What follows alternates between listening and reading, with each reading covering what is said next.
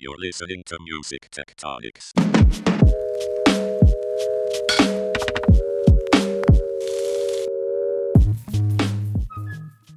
Welcome back to Music Tectonics, where we go beneath the surface of music and tech. I'm your host, Dmitri Vietze. I'm also the founder and CEO of Rock Paper Scissors, a PR firm that specializes in music tech and innovation. In the lead up to this year's Music Tectonics conference in October, irregular host Tristra New Yeager and I have been catching up with the leaders in music and innovation that are most deeply involved with the conference. These chats are a great chance to check in on what's bubbling up in every part of the music landscape and get a taste of the in depth conversations we'll be having at the conference. This week, we have three fantastic guests for you to meet. You'll see some themes emerging. I swear, we don't pick these themes for the conference or for the podcast, but everyone's talking about them. First up, Tristra sat down with Bill Colitre at Music Reports on the state of music licensing now that the AI cat is out of the generative bag and how Music Reports is responding. Then you'll hear my chat with Andreea Gleeson of TuneCore to talk about how they're simultaneously continuing to support independent artist careers while leaning into how AI can extend artist revenue, such as with their work with Grimes AI project. Last but not least, Tristra returns with a conversation with David Knox of Reactional Music to get a perspective on how innovations in music are converging with the rise of gaming culture and a future where artists and game developers co create immersive experiences. This episode is going to be a wild ride through music innovation, so hold on. First up is Tristra and Bill Colitre, Vice President and General Counsel at Music Reports, a leading independent provider of music rights data, administration, and management services in the world. Take it away, Tristra. Hey, so it's great to have you, Bill. Thanks so much for joining us. Um, I'm very eager to hear your perspective on some of the topics that I know are going to be of uh, burning interest to other attendees of Music Tectonics in October. So, I, I hate to start off this way because I know this is one of those topics that kind of you know makes the room go silent and the you know the needle scratch on the record. Um, but let's talk about licensing. So you have a really great, both very you know in the weeds as well as a bird's eye view of how licensing is is unfolding right now. How are things changing? What, what are you seeing from your perspective? Well, one of the things that people often uh, say about music licensing is that it's you know it's broken in large part because there's no complete database of who owns all the music. And so licensees feel like they're lost and at the mercy of the rights owners when they you know want to try and create a new type of service for consumers. Um, but you know th- that's really not as true as it once was. Um, there are large quantities of publishing data that are available today that are that can be applied to licensing challenges. And by the way, not every music licensing strategy requires that you have every single recording in existence. You know, that's that's a good. It, it, the, those are two reasons to rejoice, right there. Yeah, I mean, I really think it's more of a you know, there's more positive news than than people give credit, right? Um, tr- today's services can strategically license just the rights that they can afford if they're like a small startup and, and just as importantly, any service can know with absolute certainty today on a day to day basis which recordings they can use without a risk of infringement. And that's only been possible in recent years, which is why most people aren't aware of it. It allows much more efficient go to market strategies. That's really cool. What, what are some other good news that you've heard? Tell us the good news, Bill. I think that's... Well, I mean, you know, the, the fact that um, that these things are becoming more nuanced and, and more surgical means that you know we're creating a much more competitive landscape for publishing rights, and that creates opportunities for the prepared. Um, you know, it's actually really great for professional songwriters and music publishers because it creates a market for professional music where they don't have to compete with you know 120,000 new sound recordings flooding the market every day and you know even more coming soon from artificial intelligence right? So okay so that's really amazing to hear um, and i'm wondering as you've been working with um, you know music reports customers what are some new aspects of license, licensing deals sort of writ large in general that you've seen unfolding recently? And you mentioned all these great new developments but what else is going on that you think is really noteworthy and you uh, want to share with the industry yeah, I mean, I suppose I should probably unpack a little bit of what I just said. I mean, mm-hmm. um, when you actually have a, a, registry of, of who owns all the shares of all the music and every rights type and every territory, you can pre-match the sound recordings that a service wants to use to the music publishing ownership structure of those songs before they do anything. And that's really that's the revolutionary thing that I don't think most people are aware is commercially available in the market. So when services come to us, um, we can just immediately tell them what what they can use based on the licenses they have, and then help them get new licenses. So, you know, many people are familiar that the MLC created a blanket licensing arrangement, right, and created a public database that solves a lot of this challenge. But that only works in the U.S. It only works for mechanical rights, and it only works if you're eligible for that blanket license. So it's actually pretty narrowly tailored for full catalog streaming music services. And it's also really expensive because you have to pay to support the MLC, which has a really enormous budget. So there are lots of services aren't eligible for that kind of thing, like fitness services or VR or spatial computing services, gaming, music instruction, anything with video, right? None of those things are eligible for the Section 115 blanket license. So they come to us, we match the recordings that they've licensed from the sound recording owners to the publishing ownership rights. And then we tell them, okay, well, since you have a deal with Sony Records and Warner Chappell Publishing, this is the Venn diagram of recordings that are cleared for both sound recording rights and publishing rights. And we give them a license status update every night, overnight. So every morning they can add new songs to their service as they bring in additional publishing or label licenses. Mm-hmm.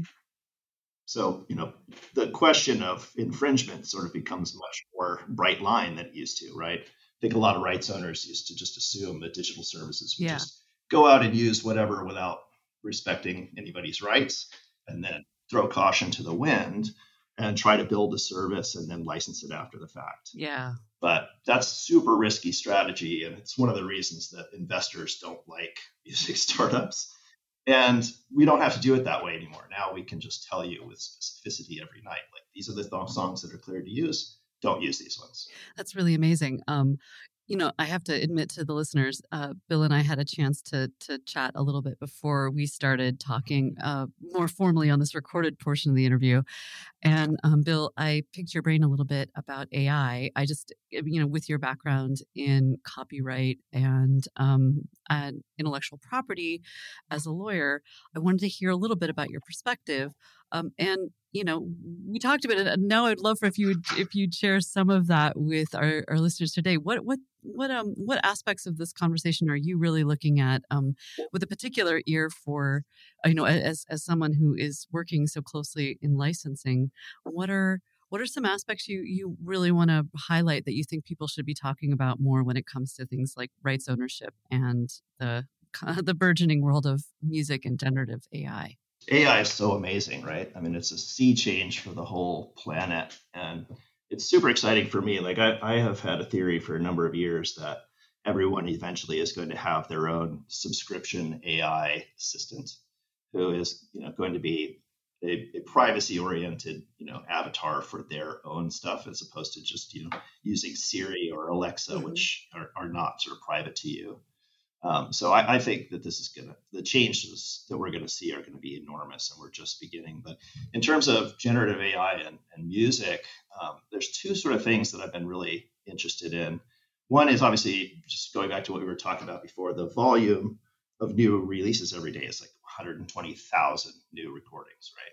That's just an insane quantity of music to have to compete with if you're a professional uh, musician, right?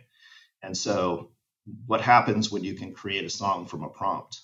You know, we're going to see 10x that number of sound recordings coming into the system all the time, yeah. right? And it's going to be all more important to distinguish your music from that that sea of of uh, competing music. And so you're going to want to, you know, make sure to focus on premium music services where um, that long tail doesn't, you know, wash out your opportunities and you're going to want to register your works. I mean, like I've been saying this for maybe 10 years, right? If you were a painter, you would never release a painting without signing it, right? So why do songwriters release recordings of their songs all the time without registering them? It's just it's mystifying to me. I mean, I know the Copyright Office is expensive and slow. They've gotten better about that, but it isn't actually necessary to register with the Copyright Office anyway. what you really need to do is register with your publisher or your PRO, um, and certainly with music reports because we're paying royalties on behalf of so many services at this point. Um, it's dead simple to do that. Uh, we've made a bunch of tools available to people for that purpose. So register your works so that you can be heard among the, the you know the flood of music that's coming. And then, mm-hmm. oh, go ahead. Oh, I was just gonna say this. This points back to sort of an eternal problem in technology and and in music technology specifically. We always come back to the people. So, you know, you talk about like smart contracts, and you know, we're gonna have these great technological platforms that are going to help us manage splits and all these things but at the heart you have a person who needs to do something right and and has to or maybe agree with other people which is even harder to have to, to have happen so i love that you're pointing out this sort of the the human point of frailty yeah. in the overall licensing scheme which is getting more and more technologically robust and and um you know better serving the the digital music world so it's such a great point. yeah i mean the, the fact is we don't have a technology problem when it comes to registering music. That's dead simple you know. It's a it's an education problem uh, sometimes it's a political problem it's a human nature problem but it's not a technological challenge. Um, but they, the, there's a different aspect of that i think that's super interesting from ai as well which i don't think uh, very many people are focused on right now which is you know there's sort of three large groups of in, uh, intangible property that underlie entertainment generally. And they are copyright, of course, but also trademark, but also name and likeness rights, right? But name and likeness rights have generally been sort of an afterthought to the markets for copyrightable media content. And so they've usually been thrown into contracts as, you know, something that follows along for the marketing promotion of the media thing that's really being marketed and as part of a, a marketplace of copyright sales, right? Um, but now we have this world in which your name and likeness can live outside of any particular um, copyrightable media, right? Currently, the rules are that you can't register a work that was created with generative AI if it was more than you know uh, 50% created by the technology as opposed to the human using that technology, roughly speaking, right? Um, so if there's this huge mass of unregisterable, um, non-copyrightable works that are floating around, but they contain your name and likeness, then you can use the name and likeness right as an economic basis for creating a market for those things that wouldn't otherwise be monetizable. And so the perfect example of this is uh, uh, what uh, Grimes has been doing with her Elf Tech company.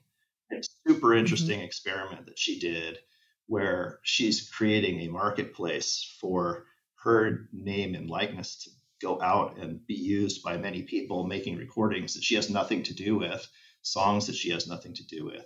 But through the way she's set up her thing, um, able to own and monetize some of the resulting works that come back.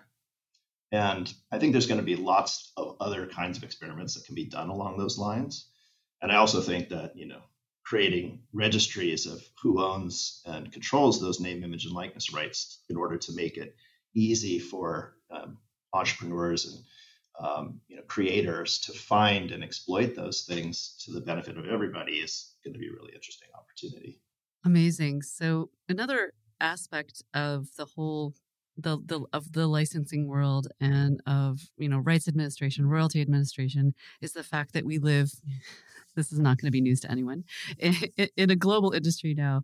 And you know in, in the past it's been very challenging to work with the huge number of global cmos all the different regulations in every single jurisdiction et cetera et cetera to sort of create an efficient worldwide um, you know licensing infrastructure but um, you know i know that, that there's a lot of progress has been made in that area as well. So i was wondering if you would be willing to talk a little bit about what's changed in terms of licensing on the sort of global scale and what you would love to see change further. Yeah uh, obviously the legacy international music rights system is based on you know uh, discrete territorial copyright rules and so you've got this balkanized global landscape that in prior years where the business was physical, you know, meant that, you know, there would be an industry for German recordings and an industry for Belgian recordings, and um, they didn't necessarily have much overlap, and there were companies and distribution networks set up in each territory to you know um, to monetize those markets. But as soon as everything goes digital, you know, digital wants to be global. If you're a if you're a service that has the ability to reach customers digitally without having a local physical plant and distribution system in a territory, then you have this natural opportunity to grow your margins by you know, reaching as many customers as you can everywhere in the world.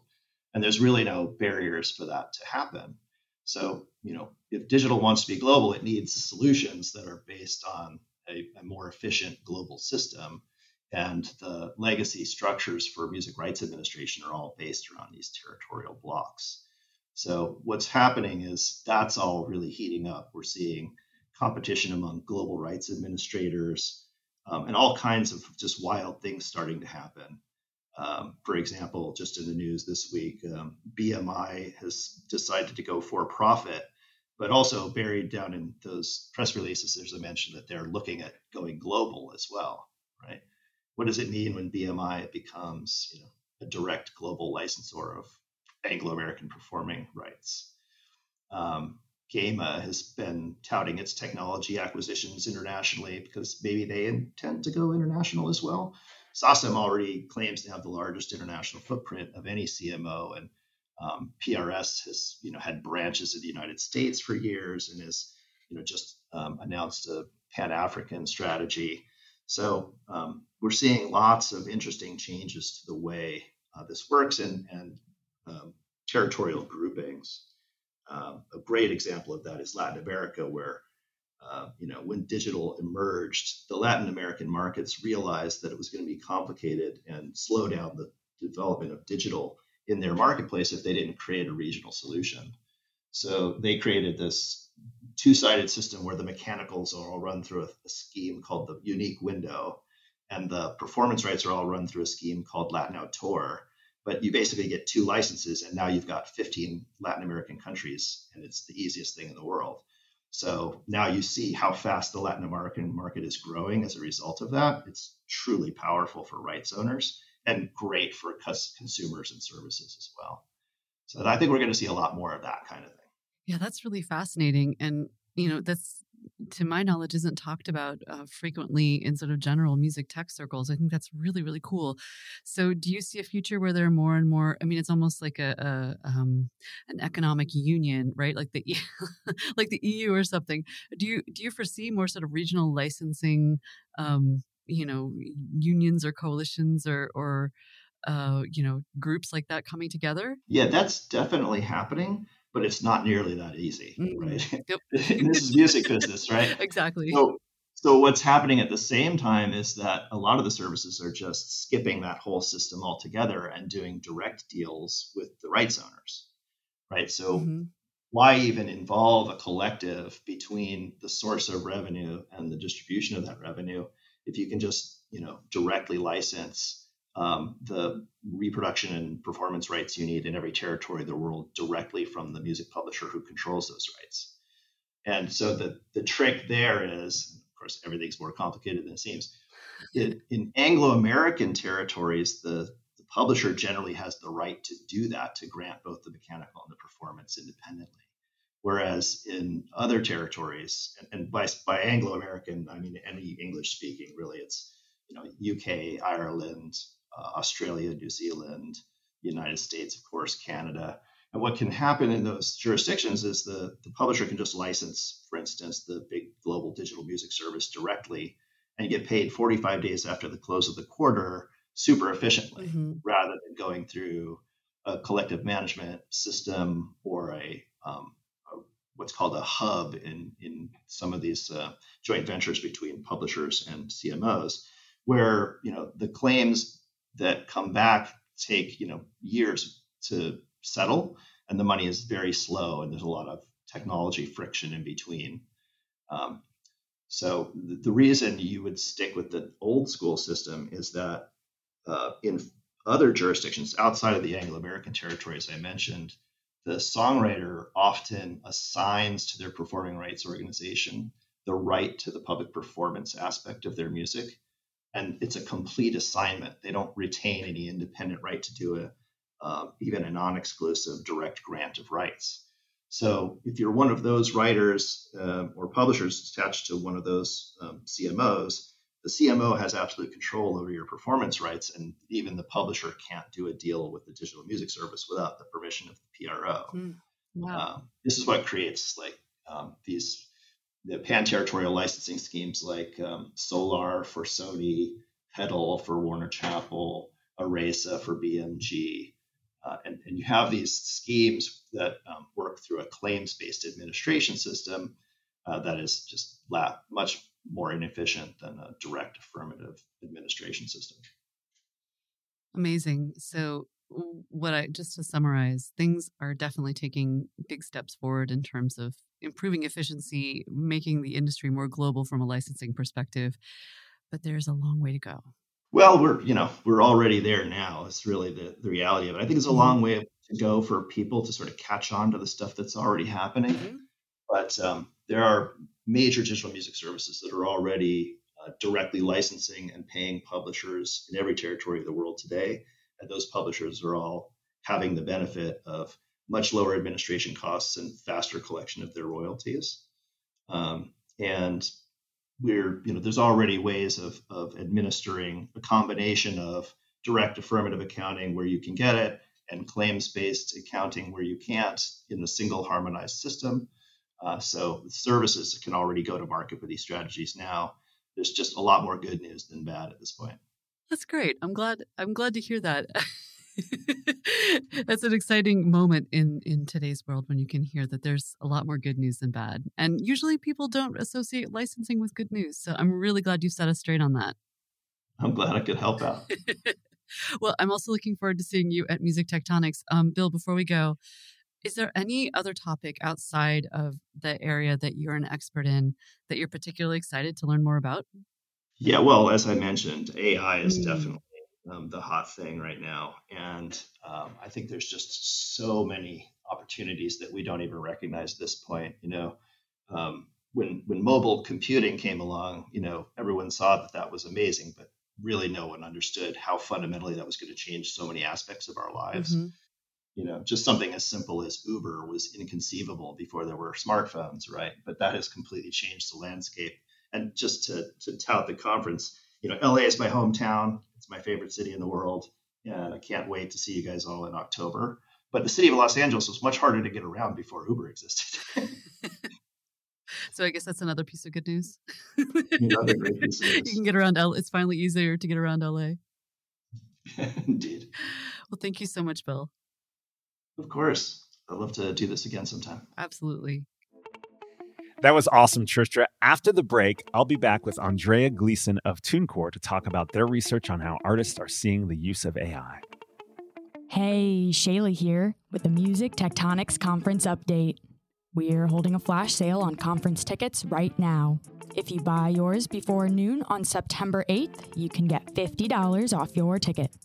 That ticket gets you into the online pre conference on September 13th with a keynote by Mark Mulligan of MIDiA Research and to our in person conference October 24th through 26th by the beach in Santa Monica, California. Ready to save $50?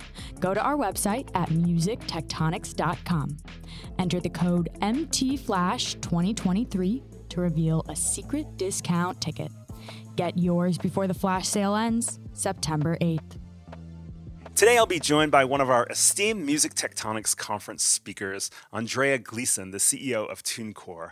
Andreea joined the company in 2015 as a member of the senior leadership team, first as Chief Marketing Officer and later promoted to Chief Revenue Officer. She's helped build TuneCore into one of the most dynamic and innovative companies in the independent music space. Under her guidance, TuneCore has pushed the envelope and innovated, bridging together product and technology with marketing and community to create a best in class class service for independent artists, both for today and tomorrow.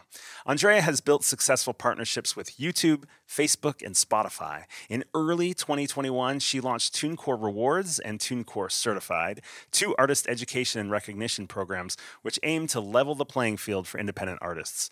Andreea is also a fierce advocate for female identifying creators, commissioning the MIDiA Research study Be the Change Women in Music 2022 to identify why independent female creators remain underrepresented in the music industry and raising awareness on their challenges. Today, we bring her on to Music Tectonics to discuss the growth of the independent artist sector and innovations taking place for them in the industry. In particular, TuneCore has dived headfirst into the AI and music conversations, first with a bold partnership with Grimes, and more recently, a study surrounding artists' use and sentiment around AI in music. Andreea, welcome to Music Tectonics. Hello, thank you so much for having me. I'm so excited to be on. Yeah, and I'm excited to have you at the Music Tectonics conference. So this is part of us highlighting some uh, some of our speakers and active participants there. First of all, how did TuneCore get so engaged with AI? So, like everyone else in the industry, we've been watching AI kind of skyrocket over the last like nine months, we'll call it. I mean, it's been around. Yeah. I think AI just has been kind of renamed because before that it was programmatic, then it was machine learning, and now it's AI. But it's really, really exploded because the use of it to be kind of an assistant to you really, really grew with the the uh, big adoption of ChatGPT. And I think when it crossed over into music specifically, if we can go back to the um, the spring, is when uh, there was that situation with um, the release that went out um, using Drake and the Weeknd's voice, and um, the music industry kind of melted. So we were watching this all very closely, and I think the the what I think it, showed here is the problems that can be created in um, in that kind of a scenario, and and it, it is problematic because uh, a few things were not there. One, there was no consent from Drake and the Weeknd to say, "Hey, yes, you can use my voice in this way." There was no control. Essentially, just the music was going out without their input, and they were not being compensated for that. So, of course, there were going to be problems. And then, fast forward to uh, just a couple of weeks, maybe a month later, Grimes comes out and she says, "Hey, actually, you can use my voice. I've been training, uh, uh, you know, AI on my voice with music that I 100% own, and if you use my voice, you you keep ownership of that creative that you've created. However, you just need to, you know, treat me like a collaborator and pay me 50% on that track. So, uh, as all of this was breaking, I just happened to be at IMS in, um, you know, in Ibiza, and Daouda, who runs CreateSafe, that actually built this model for Grimes to uh, actually train her uh, voice on the AI, um, you know, was there, and so was Grimes. And so we began immediately talking about the vision they had around this, but they didn't have the operational um, setup to be able to do it at scale. And so we just immediately started partnering up because we shared the same vision. At TuneCore, our mission is that we ultimately want our artists to be successful. Our goal is, you know, we we want our artists to grow. And that's how we prioritize everything we work on is related to how do we help our artists grow. And how do we do that is a couple ways. Uh, an artist is going to grow if one, they have good music. And then, because uh, you can only put so much lipstick on the pig, and then two, you um, you need to get uh, that artist's music to listeners that have an affinity for that music. What we saw with what Grimes was setting up with this is it squarely felt into how can we help our artists make better music? They can be able to collaborate maybe with somebody that like a Grimes uh, to have her voice on their track in a way they would have never been able to collaborate with her before. And we saw, saw an opportunity with that. And what was so great is that it the way that she was setting it up was uh, aligned with the principles that we have related to anything we're doing with AI, which is around there has to be consent. So what how we set up the partnership is we said, okay, Grimes has agreed. She's trained AI on her, AI on her voice, and she's allowing artists to use her voice in their music. Two, there is control because how we set up the process with her is that she is she and her team are reviewing all the content for editorial review and then we also do another layer of review to make sure that it's meeting all the dsp requirements and you know uh, is music that is in line with all of the specs for the dsps there is compensation she is at scale we're making requiring that anything that gets released has a 50% split going to grimes so she is monetizing on all of these uh, these uh, tracks that are going out.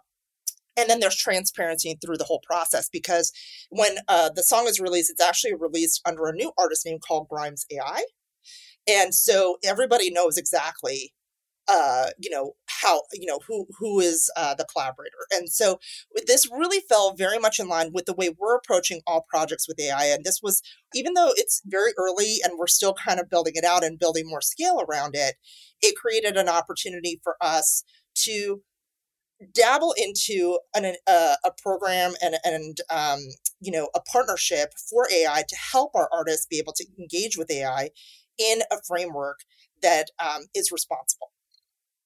Right. Wow, that's that's really interesting. I mean, when I think about you guys as a distributor and think about the idea that um, you know, distributors get music into different places where people can buy or experience music for for compensation. And thinking about this is like almost like a new outlet. You know, like this is like a, a a new a new way for for people to experience music that's artist friendly and also a, a, whole different level of engagement, which is super interesting. How, how, did the how did the rollout go with Grimes AI? Has it been successful? It really has. Um, you know, I think that what we're really ex- excited about is um, one, just the reception on it from both the music community and then our artists has been very positive because we created it around a framework that was very responsible around consent, uh, control, uh, compensation and transparency. And um, you know, right now we have artists that are able to collaborate with with Grimes even though they're not actually meeting with her and being able to put her in into their music and i think i got very excited when you know people that pr- historically um you know like uh Cherie Hu who is from water music a journalist has never recorded music before was able to start to create music. She partnered up with a producer and they put out a song called Egg Roll using Grimes AI voice as a collaborator, which is just amazing. What I love is that we are creating opportunity for individuals who maybe would have not put, you know, created music before. And now they have a way to do that with a, a way that is high quality. And for us to be able to put out music that is helping artists put out better music too um, is is very exciting. And it's it's literally ground zero. We have so much more to build from here. Right now, what I'm talking about with uh, with Daouda from CreateSafe is like how do we get more artist voices in in addition to Grimes? And uh, there is more tooling that they're building around um, adding even more for artists to be able to do uh, in in in CreateSafe in addition to this voice transformation. So this is just ground zero. We wanted to not have it be perfect and fully, you know, fully like set up for scale because right now there is a human review for all this editorial review on the control side of it. But this is where you know you have can't be af- uh, uh, afraid to put out an mvp and this is very much like a pilot mvp uh, that has proved that there is a responsible framework that we can uh, help our artists be able to engage in, with ai um, you know responsibly Nice. Well, let, let's skip ahead to this study that you guys released very recently. You surveyed over 1,500 independent artists last month.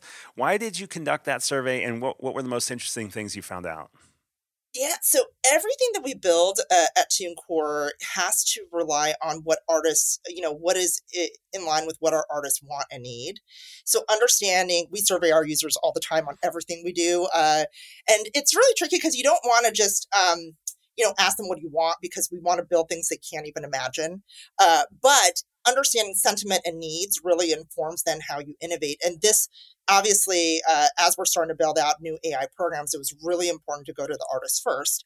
And we had over uh, 1,500 respondents that were, you know, many of them had over 10 years of experience in the music industry. So they're not all just brand new artists. Um, and um, they came from many parts of the world. And I think what I got most excited about with the learnings from the study is that for uh, it being such an early phase, of um, of adoption in AI. Like I said, everything that we're doing with the Grimes um, partnership is literally like a pilot, right? Um, but it's so early yet. The uh, the positive sentiment on um, on already artists that are using AI. So 50% said that they were aware and engaging with AI, um, and then 27% said that they are already using AI, mostly on the cre- creative side. So um, they're using it to create their artwork, they're creating promo assets, they're engaging with their fans. So that's predominantly how they're using it today. But we also ask them how are they interested in using it and the tooling right now is still very new about how you engage with ai it's still ramping up um, but you know 35% said that they uh, would use the AI in uh, in their creative process. So, like to use generative AI, um, and then the other big bucket was around their marketing and promotional tools because that's very right now. So many artists have to wear so many hats. You know, they're a musician, they are their own producer, they're their own like you know booking agent. They're also doing all of their uh, social media and marketing. So I think that the, it, it's very exciting to see how can these tools help artists to simplify some of those hats that uh, that they have to wear to give them a little bit of a jump start. And uh, and so knowing the things that they are interested in using AI for informs where maybe we focus on because we see opportunities in, in several sectors but this is it, it shows greatest need to then inform our innovation and then uh, lastly i think for us going back to the responsibility side of it that you know when we're setting ai partnerships we need to make sure we're doing it responsibly we also wanted to really understand okay well you know, there's been a lot of talks about um, engaging with um, opting in your music for machine learning. One thing that was really interesting is 50% of the respondents said that they were willing to, to offer their music for machine learning, but they needed to make sure that it was done so responsibly. And that comes down to um, when you look at like the things that they were concerned with. One was permission, so consent, going back to sort of those principles that I mentioned compensation. They want to be compensated for putting their music into machine learning and they want to get credit. So, and that's the transparency piece. So, um, I think that what what it's really helped us do is that um, it really helps us understand for next steps as we're partnering with our DSP partners further. I mean, you, we've all seen in, in the news, Meta's announced that they're building out AI, so is YouTube, et cetera. So, how are we then making sure that um, we're also um, building out those programs really responsibly uh, to meet the needs of the artists, but also create opportunities because there's a lot of opportunity ahead too. Yeah, great, awesome. And if folks want to check out the report, it's at tunecore.com slash AI. That's tunecore.com slash AI. It's got a beautiful uh, display of some of the data there, and, and, folks can get the report directly there. Hey, luckily, we're going to have you uh, speaking at the Music Tectonics Conference in Santa Monica this October. Yep. Obviously, lots we can talk about. Super great to hear your enthusiasm for the industry and for innovation. But um, we will get a chance to widen out more while you're in person. But before I let you go today, what is the state of independent music this second half of 2023? Is it getting oversaturated? Is it growing? What's the future of independence in music look like?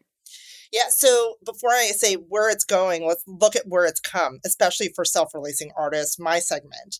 And what I get very excited about is that the momentum for growth for self releasing artists is continuing.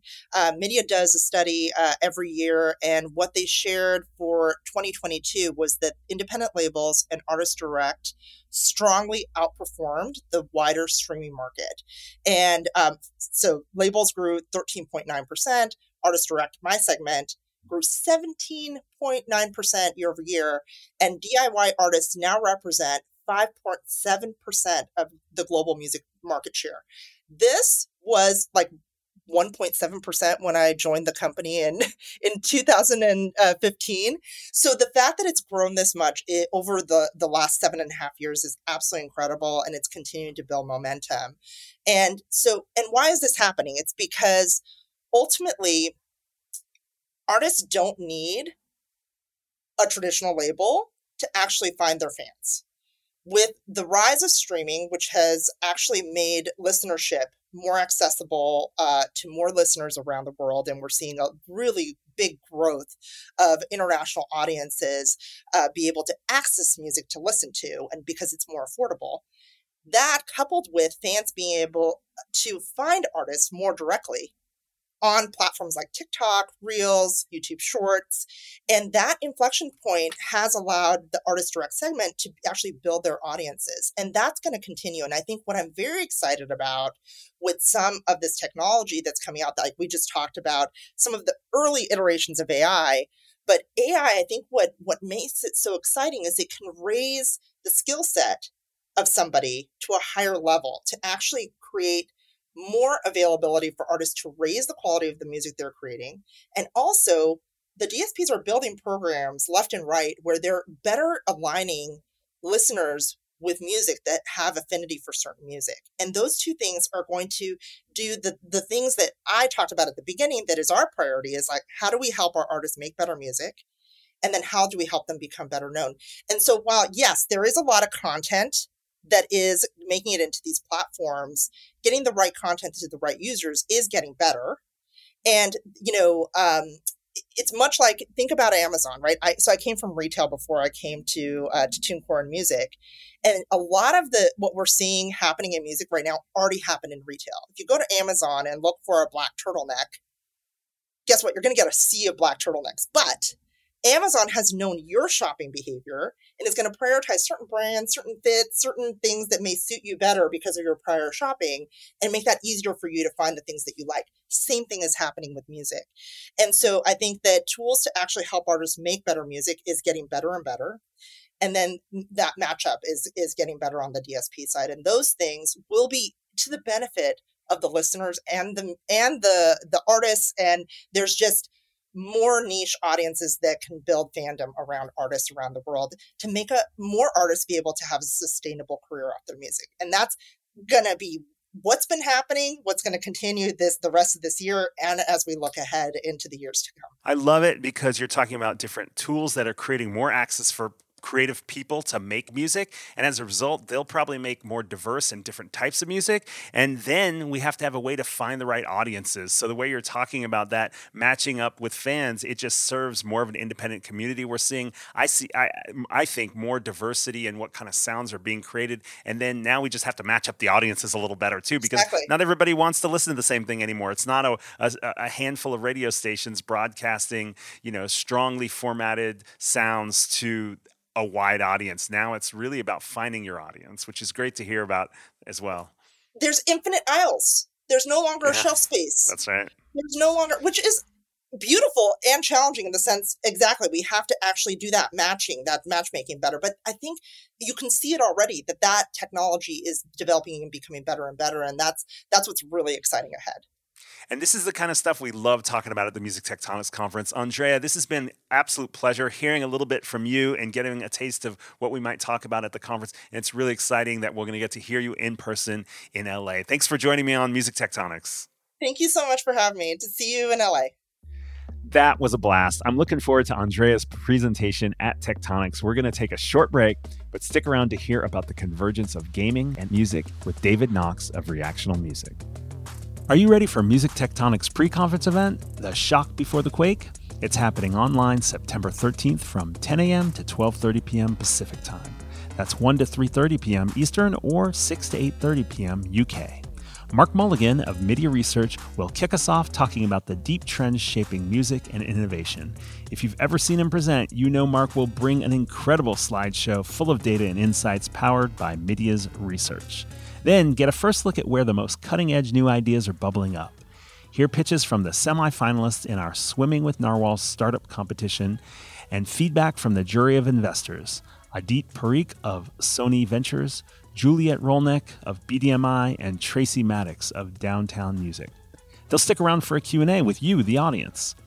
How can you be a part of this event? Get a ticket for the Music Tectonics conference at musictectonics.com Everyone who registers for the conference gets into the online pre conference.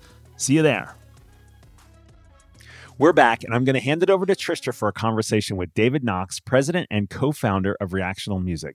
David is the perfect person to talk about the convergence of music and gaming. He spent over 26 years as a senior executive at EA, that's Electronic Arts, as they transformed from a small startup to a major player.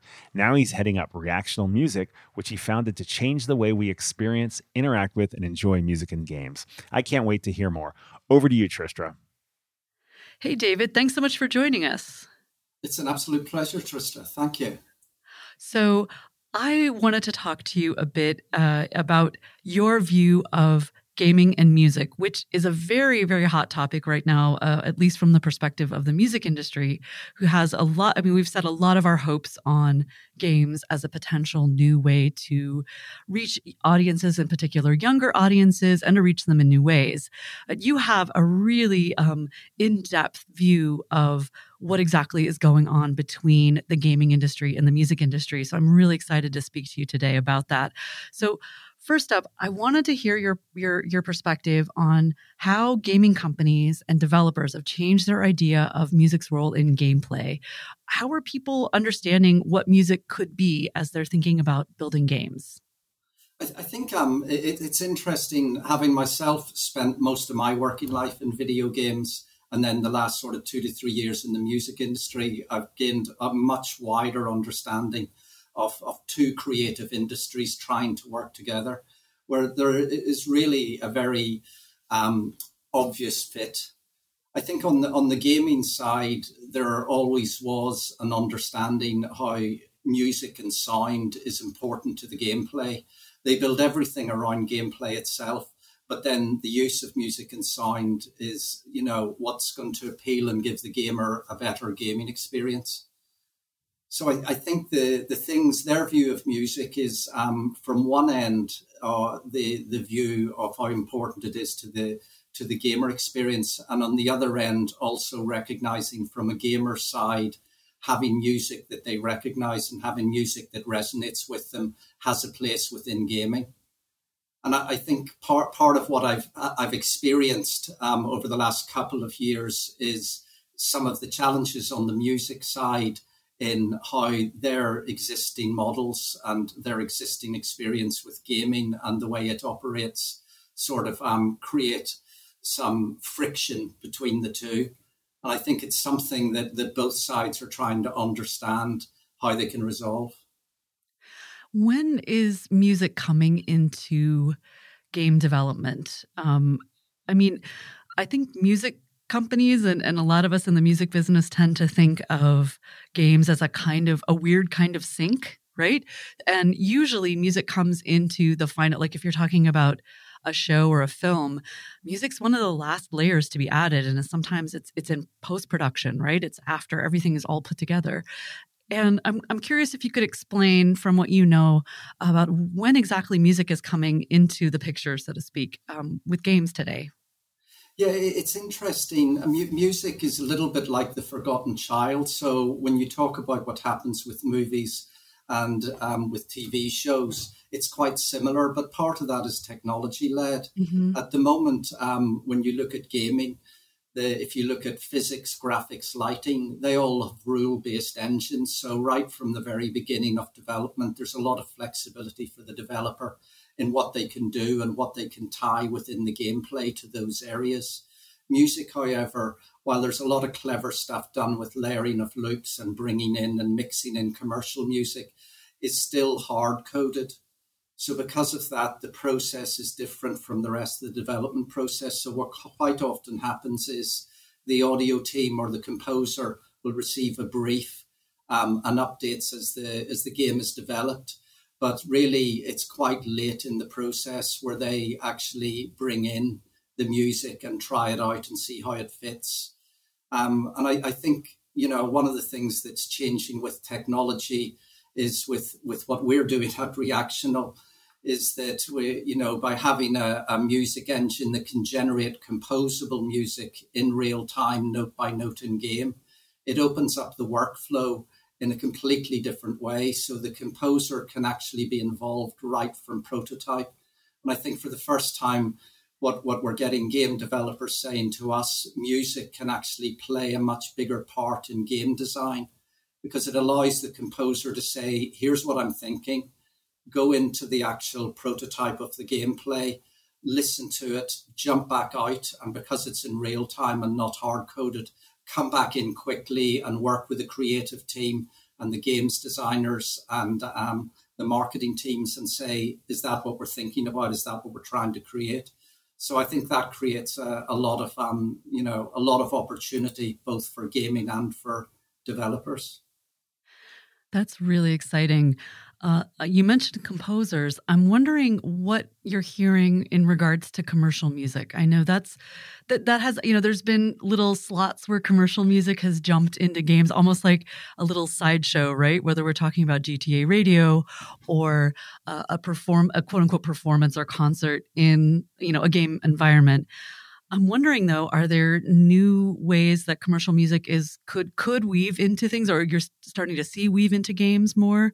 And what's the licensing question? Maybe we'll get to the licensing question in a second. Let's talk about the fun creative stuff first. Yeah, no, absolutely. Creatively, there, there is a major opportunity. It's it's funny you mentioned some of the the examples such as GTA, and um and and for instance the Travis Scott, which was the 1st big mm-hmm. um, one within Fortnite. I mean, actually, this year the the GTA radio is twenty years old, yet people still reference it. Um, yeah. When I speak to a lot of people within the music industry and um, and rights holders, they're referencing it as, um, well, here's a way that music can be in there. And, uh, and Travis Scott is now three years ago. So I, I, think the, the difference is when we, we did some consumer research, and one of the things we found out was that the majority of gamers, when they played the game for a while, turn off all the sound and they put on um, either Apple or Spotify in the background and listen to music they want to listen to because because a lot lot of games have music that's looping and is repetitive. Um, whereas you know what they're looking for is a place in the game, and you know we, we talked to them in audio interviews about about what they think of the current situation where tracks are brought in, as you say, sort of like syncs, um, mm-hmm. and they either stream over the gameplay or they're used in the parts of the game that are you know not interactive, such as the signing up lobbies and whatever. So really, the message that was coming to them is: yes, do they want to hear cl- commercial music and music that they love and are listening to when they're gaming in the actual game? But they wanted to have a place in the game so it actually affects the gameplay in a positive way and gives them a better experience. So after talking with the, the music industry, one of the things we understand very clearly was that you shouldn't touch the master. That causes a lot of challenges both creatively with the artist and um, with the industry generally. So we we de- we developed the technology in such a way that the the master doesn't change at all. We attach metadata to the master itself. So when a gamer brings it into the game, everything else within the game, the game soundtrack, the stingers, the visuals, all immediately adapt instantly to that um, master track and they're in key in time. So the flexibility of the developer to use commercial tracks within gaming um, expands dramatically. And for a gamer, suddenly it, it actually has place within the game. I think the other interesting yeah. thing, Tristra, that we realized is when you speak with the gaming industry and you speak with the music industry, when a gamer does turn off a game, and just listen to music in the background. The the music industry doesn't know what they're listening to um, mm-hmm. when they're playing that particular game, and the, the game publisher doesn't know what they're listening to. So the sort of creation of the data that allows them to see when someone is playing a particular game, what are they searching for, what are they actually purchasing, and the, on the, the game side as well for them to understand, you know, their their core gamers, what music is resonating with them. I think creatively, what that will bring is artists and gamer and game developers working much more closely together once that sort of data exists and is made available to both sides. That's really exciting. Um, in in general, it's interesting to think about how an artist could start to influence gaming or ga- a game developer how they could have a really cool collaboration in a way. Um, so many artists are really avid gamers and have taken inspiration from game sounds. Um, there's there's a lot of different gaming influences on the way people make music today.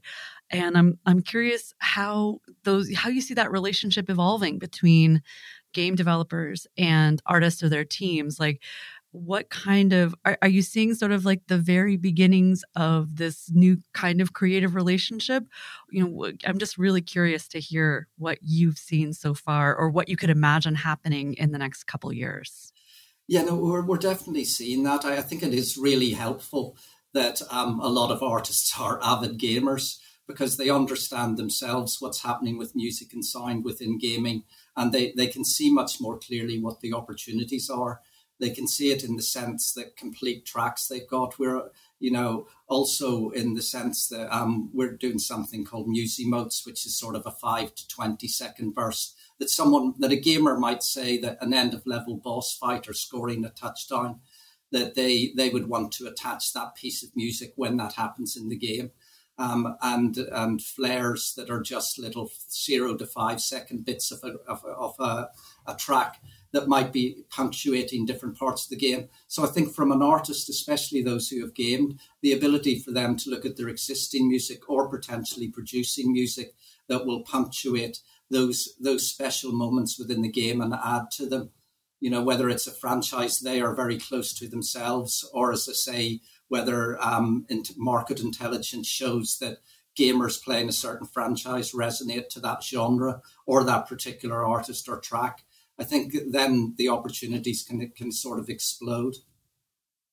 That's really exciting and it, i mean just to just to get a little bit sci-fi for a second when i think about the sort of genreless character of very young listeners who are also very avid gamers and i live with a few so i i have a very small sample size but still they they tend to listen to all sorts of things from you know classic rock to jazz to i mean to to you know hip hop trap reggaeton i think it'll be really exciting to see to really get some data about what people like to hear.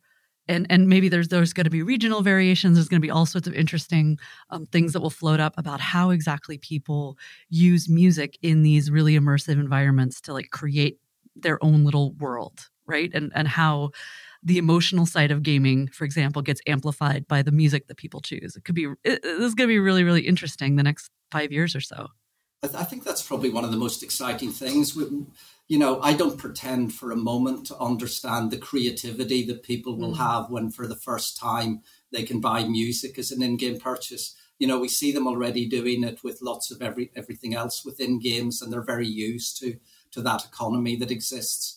But music not having been part of that today, I, you know, we, will I, I, think you're exactly right in the regional mix. You know, I saw it within the gaming world. If I think back to some of the, the franchises I worked on from the very beginning, such as The Sims, where it was very important the cultural relevance of what people had in the game and how that related to their own individual tastes as they built houses and characters and, mm-hmm. and communities. And I think exactly the same thing will happen when suddenly people can look right across all genres and, and be able to, to change their gaming experiences with the music they love.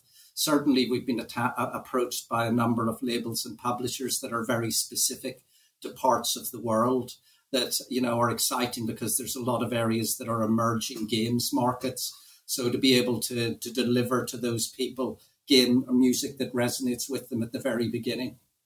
But yeah, I think I think the creativity of the gamers and the artists and the developers, it, it becomes a very a very exciting space. That's awesome.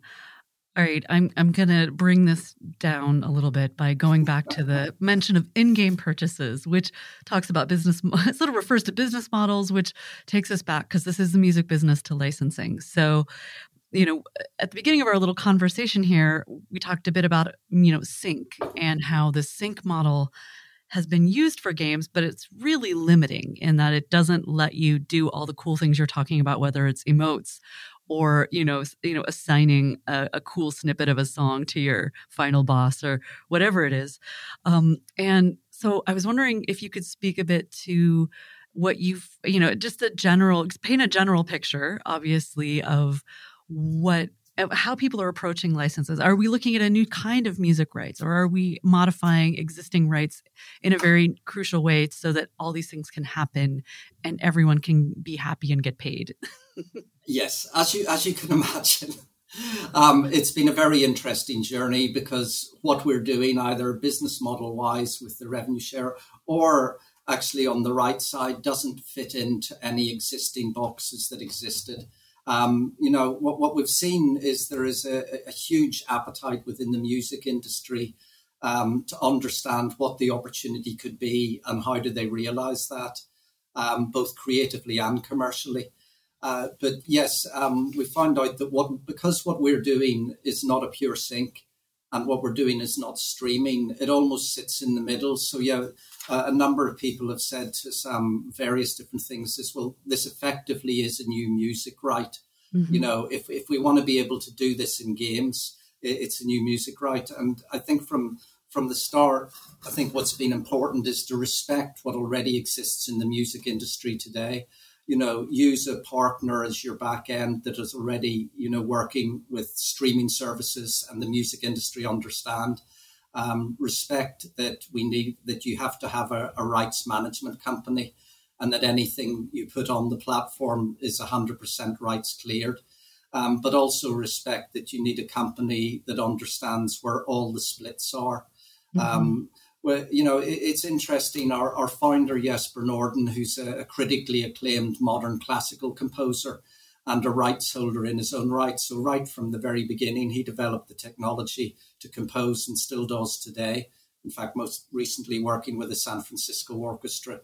Um, they're performing his pieces last in March and October. So, he, he came from a place that everything we do has to respect the creator, the artist and we have to make sure that people are rewarded properly. So we've we've approached it in a very open and transparent way. Mm-hmm. But yes, um, it is true that it, it's challenging when you're a startup and you're picking a journey, even if the end goal is very interesting, if it doesn't fit into um, the existing hierarchy of the music business. That's such a great point, David. I think it's there there are a lot of startups with amazing ideas that struggle in that difficult middle zone um, you know getting from you know getting from like sort of i've got stuff going i'm going to talk to people and then bridging that gap over all right here's where we are right now with the industry and but i need it to be five years from now when when folks have seen that the revenue's coming in this makes sense you know they're getting paid th- things are things are working. Um, i'm wondering if if um, y'all have any advice for the startups out there? We do have a lot of startups listening as well for how to best manage that that gap. I, I think, um, yeah, the the key thing is to understand exactly what are you doing with the music. Mm-hmm. and understand the challenge of that. So I, I think um, in some ways, if, if you are taking the role that we are, where you're respecting, not changing the master, that's helpful.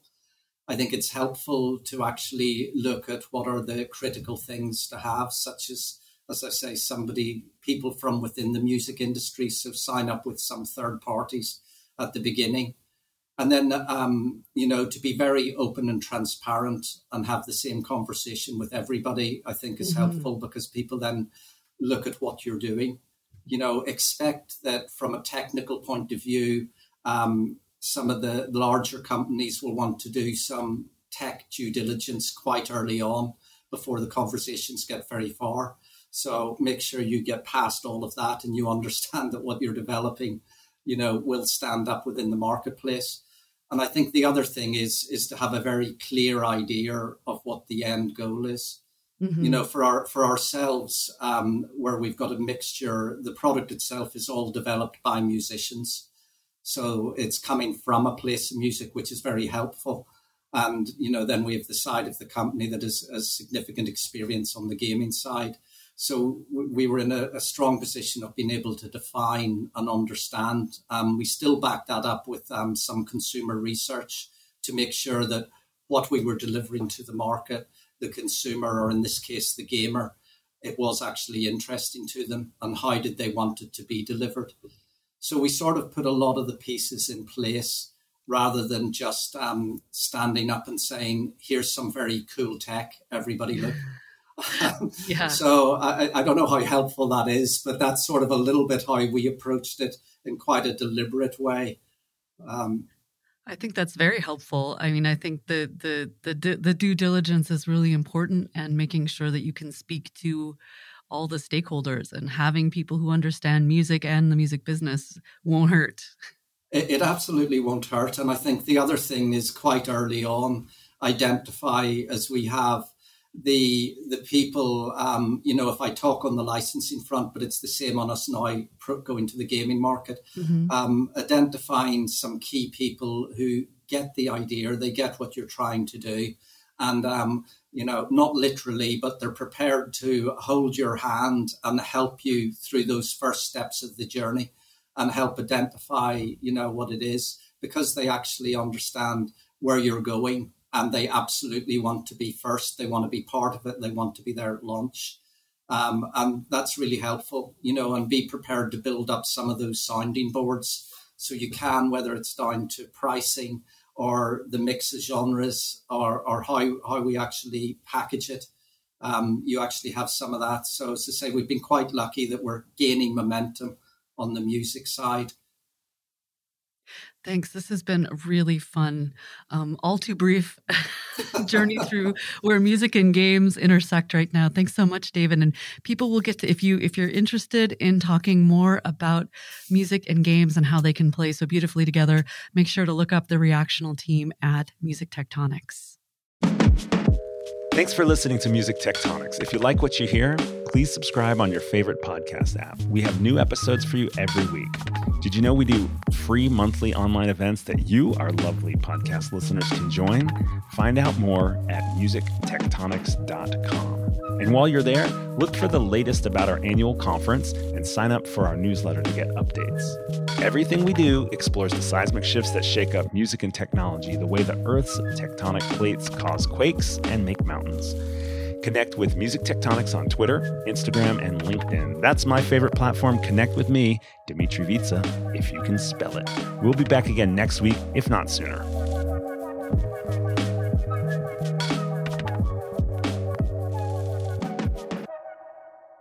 You're listening to Music Tectonics.